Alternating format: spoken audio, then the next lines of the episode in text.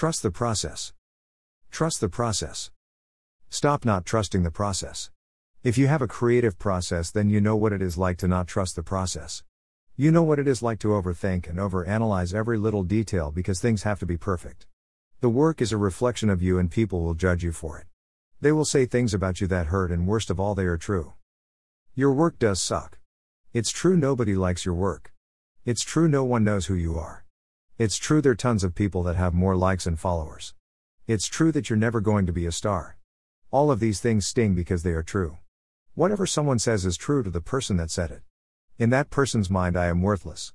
They are their own judge and jury for my work. Their opinion is as valid as the next person's. The next person is a fan and loves everything you do. You can do no wrong. They worship the ground you walk on and support your work. They have your work in their house and it brings them joy every day. Your work has changed their life for the better.